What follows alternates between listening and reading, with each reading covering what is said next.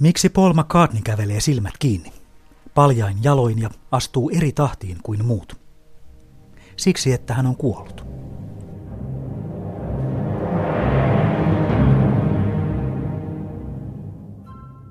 Abbey Road-albumin kannessa John Lennon on pukeutunut valkoisiin. Hän on pappi. Ringo Starrilla on musta puku. Hän on arkunkantaja. George Harrisonilla on farmariasu. Hän on haudankaivaja. Paljasjalkainen Paul ei olekaan Paul, vaan mies nimeltä Billy Shears. Mies, josta tehtiin Paul McCartney vuonna 1966, kun oikea Paul kuoli autoonnettomuudessa. Vuonna 1966 The Beatles on maailman kuulu ja hyvin suosittu. Silti yhtye levyttää koko vuonna vain 19 laulua. Se on vähemmän kuin minään aikaisempana vuonna yhtyen historiassa. Vuosi 1966 olisi voinut olla tuotteliaampi, jos Paul McCartney ei olisi kuollut. Abbey Road-albumin kansi kertoo lisää asiasta. Kannen valokuvassa on auto, kupla volkkari, jonka rekisterinumero on 28 IF. 28 IF. Se tarkoittaa, että jos Paul McCartney olisi elossa, hän olisi ollut kuvaa otettaessa 28-vuotias.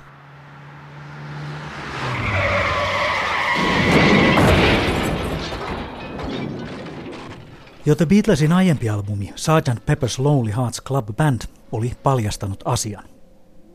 Sen kansikuvassa koko yhtiö on kuin kukitetun hautakummun äärellä. Kuvassa hindujen kuoleman jumalatar Shivaa esittävä patsas osoittaa Poolia. Sisäkannen kuvassa Paulin käsivartta ympäröivässä nauhassa nähdään kirjaimet OPD, Officially Pronounced Dead, eli virallisesti kuolleeksi julistettu. Myös John Lennon oli paljastanut asian laulussaan Strawberry Fields Forever – sen lopussa hän sanoo, I buried Paul, eli minä hautasin Paulin.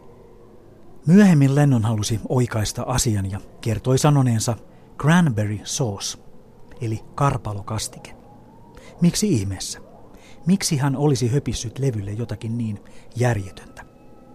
Minä hautasin Paulin kuulostaa paljon järkevämmältä ja todemmalta. One of the things we'd always been very conscious of with the Beatles was to to go and have a great career and leave them laughing kind of thing. Näin Paul McCartney muisteli The Beatles-yhtyettä vuonna 1982. Epäilys Paul McCartneyn ennenaikaisesta kuolemasta vuonna 1966 elää edelleen voimakkaana. Salaliittoteoreetikot löytävät yhä uusia vihjeitä kuolleesta Beatles-yhtyeen jäsenestä.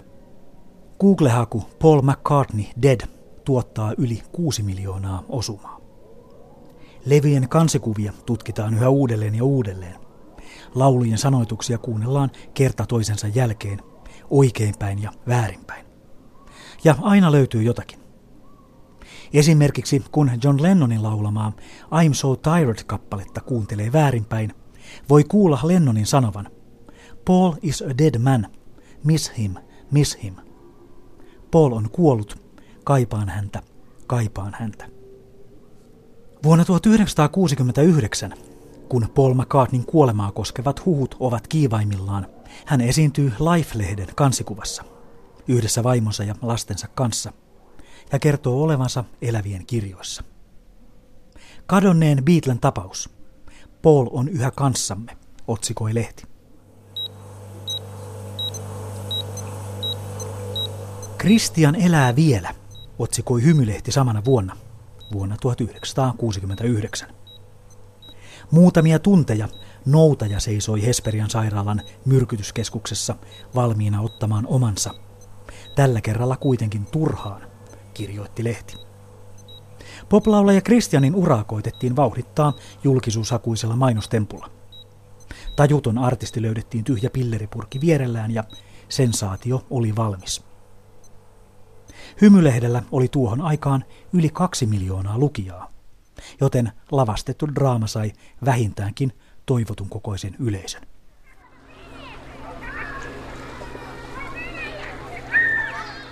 Poplaulaja katosi uimarannalta. Uusi iltasanomien etusivu elokuussa 1973. Jeesus Kristus Superstar rockmusikaalissa pääosa esittänyt Salomon oli kadonnut, pahimmassa tapauksessa hukkunut. Hänen vaatteensa löytyivät Haukilahden uimarannalta Espoosta, mutta miestä ei löytynyt. Iltasanomat seurasi onnettomuutta ja tuloksettomia etsintöjä viikon ajan, kunnes laulaja ilmestyi esiin. Koko juttu paljastui julkisuuden tavoitteluksi ja samalla suomalaisen sensaatiojournalismin klassikoksi. Amerikkalainen rocktehti Elvis Presley kuoli viime yönä äkilliseen sairauskohtaukseen. Elvis oli kuollessaan 42 vuoden ikäinen. Näin kerrottiin Yleisradion aamun peiliohjelmassa elokuussa 1977. Tuolloin kuolleeksi ilmoitettu Elvis Presley elää edelleen, eikä vain meidän muistoissamme. Only relatives, close friends, and some celebrities were permitted to enter Graceland, the Presley estate, to witness the funeral services. Anne Margaret, Burt Reynolds, John Wayne, Chet Atkins, Charlie Pride, Caroline Kennedy all were reported to be in town. As described to artist Ham Embry, Presley was dressed in a white suit, blue shirt, and tie. Elviksen kuolema on vuosikymmenen kuluessa muuttunut yhä dramaattisemmaksi, sekavammaksi ja epätodennäköisemmäksi tapahtumaksi. Hänen kuoleman jälkeinen elämänsä on muuttunut yhä monitahoisemmaksi, vauhdikkaammaksi ja arvaamattomammaksi. Elvis on nähty surffaamassa Havajilla. Elvis on ilmestynyt teksasilaiseen tienvarsikuppilaan ja tilannut hampurilaisen. Elviksen on nähty kuljeskelevan amerikkalaisessa pikkukaupungissa yhdessä John Lennonin kanssa. Hänet on nähty vaeltelemassa luonnonpuistossa Uudessa-Seelannissa. Elvis ja Michael Jackson on nähty ravintolassa New Mexicossa. Amerikkalainen The Elvis Sighting Society kerää Elviksen nähneiden ihmisten kertomuksia ja kokemuksia. Niiden ihmisten kertomuksia, jotka ovat nähneet Elviksen hänen kuolemansa jälkeen. Internetissä on useita samankaltaisia sivustoja, ja niitä silmäilemällä Elvis vaikuttaa hyvin aktiiviselta eläkeläiseltä.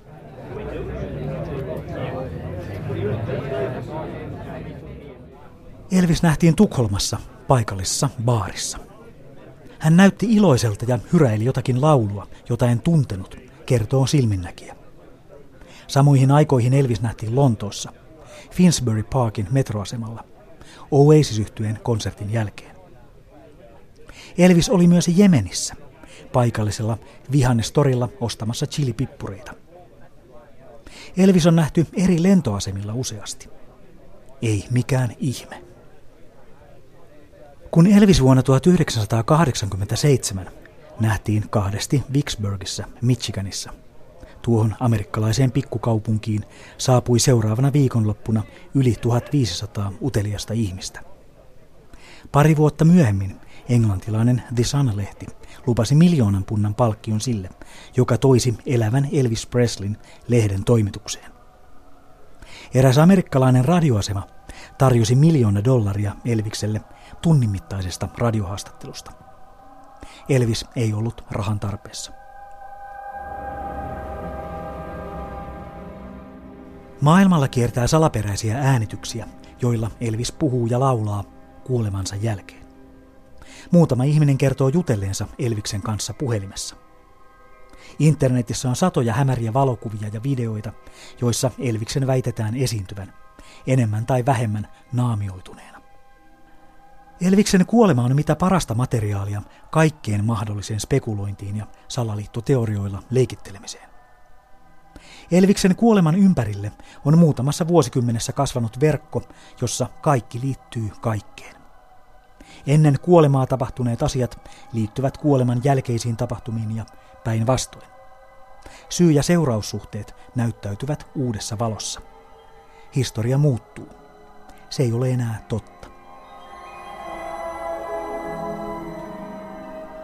Ihminen haluaa selittää. Ihminen etsii syytä.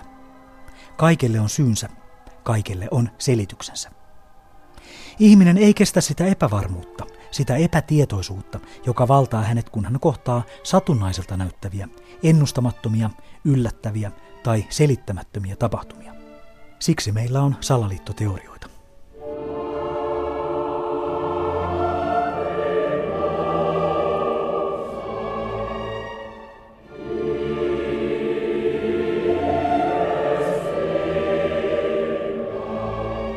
Oliko italialainen säveltäjä Antonio Salieri niin kateellinen Wolfgang Amadeus Mozartille, että surmasi hänet?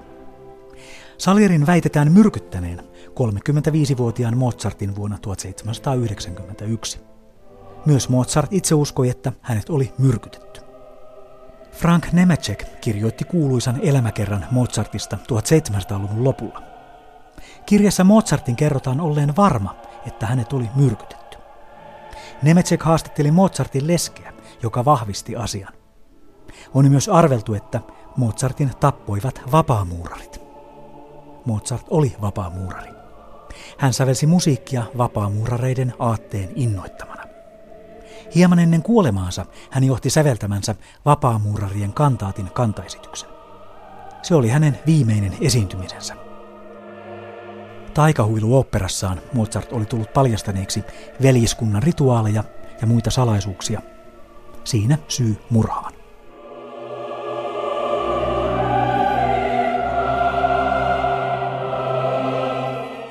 Mozart ei ehtinyt saada valmiiksi viimeistä sävellystään.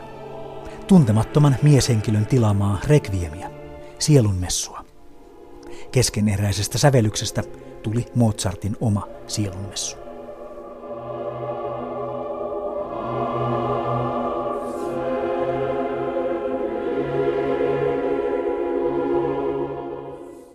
Juuri nyt elän hyvin vaarallista aikaa, kirjoitti prinsessa Diana kirjeessään 1990-luvun alkupuolella. Hän kertoi aviomiehensä, prinssi Charlesin, suunnittelevan hengenvaarallista auto-onnettomuutta. Tässä tänään iltapäivällä lähetys ja aivan aluksi päivän traagisiin tapahtumiin. Walesin prinsessa Dianan kuolema järkyttää maailmaa, mutta se järkyttää meitä myöskin täällä kaukana Suomessa. Diana oli satu prinsessa, joka oli oikeastaan tiedotusvälineiden kautta kaikkien omaisuutta, aina siitä lähtien, kun hänet vihittiin kruununprinssi Charlesin kanssa heinäkuussa 1981 Dianan ollessa vasta 19-vuotias.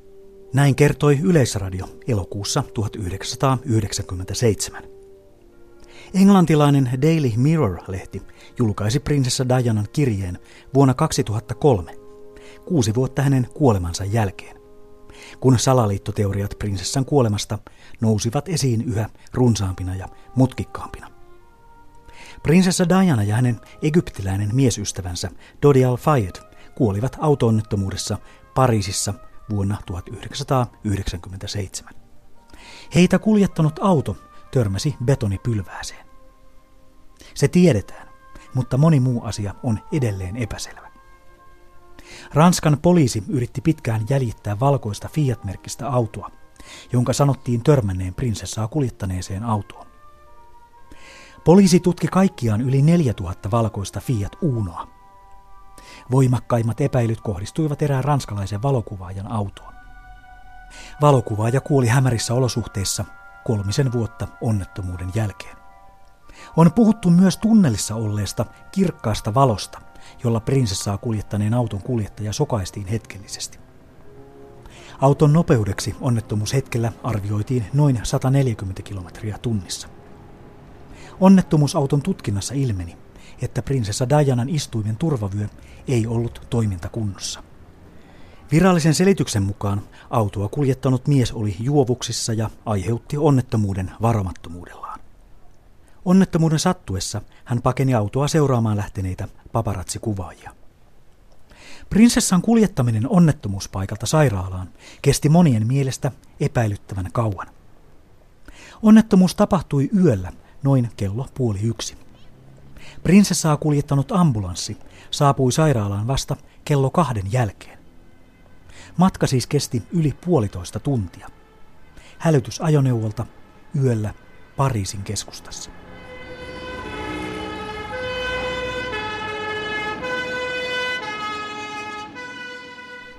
Britannian kuninkaallinen perhe tilasi murhan yhdistyneen kuningaskunnan salaiselta palvelulta, sanovat salaliittoteoreetikot. Se, että tulevan kuninkaan äiti olisi naimisissa ei-kristityn egyptiläisen miehen kanssa, ei ollut sopivaa. Tämän päivän aikana poliisi on useaan otteeseen kehottanut ihmisiä, lähinnä Michael Jacksonin faneja, pysymään poissa tuolta sairaala-alueelta, nimittäin se sairaala, minne Michael Jackson tai hänen ruumiinsa vietiin, niin on toimiva sairaala ja ihmiset tungeksivat sinne sairaalan teille, josta normaalisti siis ambulanssit menevät ja tulevat. Samaan aikaan poliisi kävi sulkemassa Michael Jacksonin synnyinkodin, koska ihmiset alkoivat tungeksia myös sinne. Näin kerrottiin Yleisradiossa kesäkuussa 2009. Tekikö Michael Jackson kuten Elvis? Lavastiko myös hän oman kuolemansa?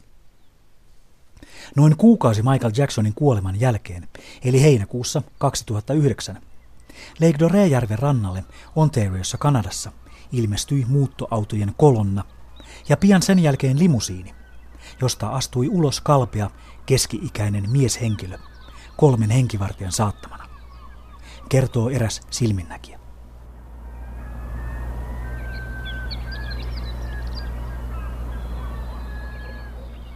Salaperäinen tulokas oli järven rannalla olevan pienen talon uusi omistaja.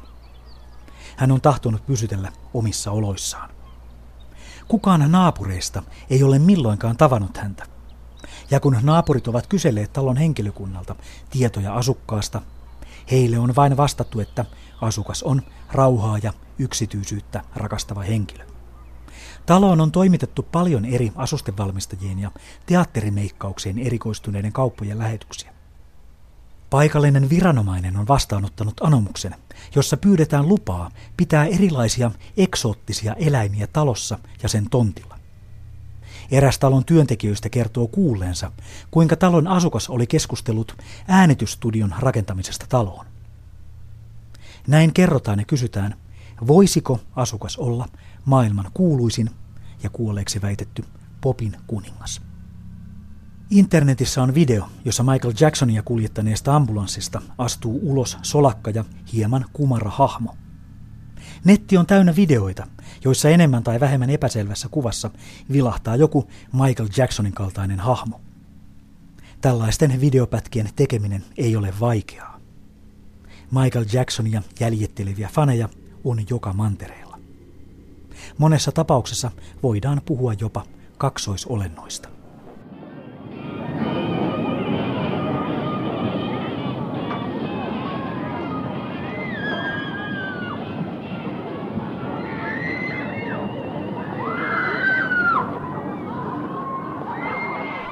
Netissä on myös sivustoja, joille kerätään silminnäkiä havaintoja Michael Jacksonista.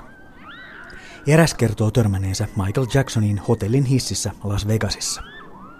Eräs kertoo nähneensä hänet Disneylandissa. Eräs toinen on nähnyt hänet Harrodsin tavaratalossa. Michael Jacksonin näköiseen hahmoon ei ehkä ole vaikea törmätä Las Vegasilaisessa hotellissa, Disneylandissa tai jossakin tavaratalossa.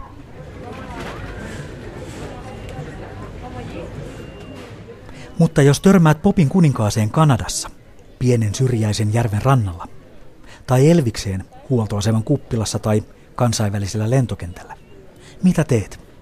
Air France departure to Bordeaux, flight AF1833. Passengers may now check in at gate 11. Kirjassaan Elvis elää. Hannu Nyberg antaa ohjeita, mitä tehdä, jos kohtaa Elviksen. Sanomattakin on selvää, että samat ohjeet pätevät Michael Jacksoniin. Käyttäydy täysin normaalisti. Älä tuijota. Älä osoittele tai kuiski. Älä missään tapauksessa mene puhuttelemaan. Älä pyydä nimikirjoitusta. Poistu vaivihkaa paikalta. Älä vilkuile taaksesi. Älä ehdottomasti lähde juoksemaan pakoon. Ennen kaikkea, älä panikoi. Huolehdi yleisestä turvallisuudesta.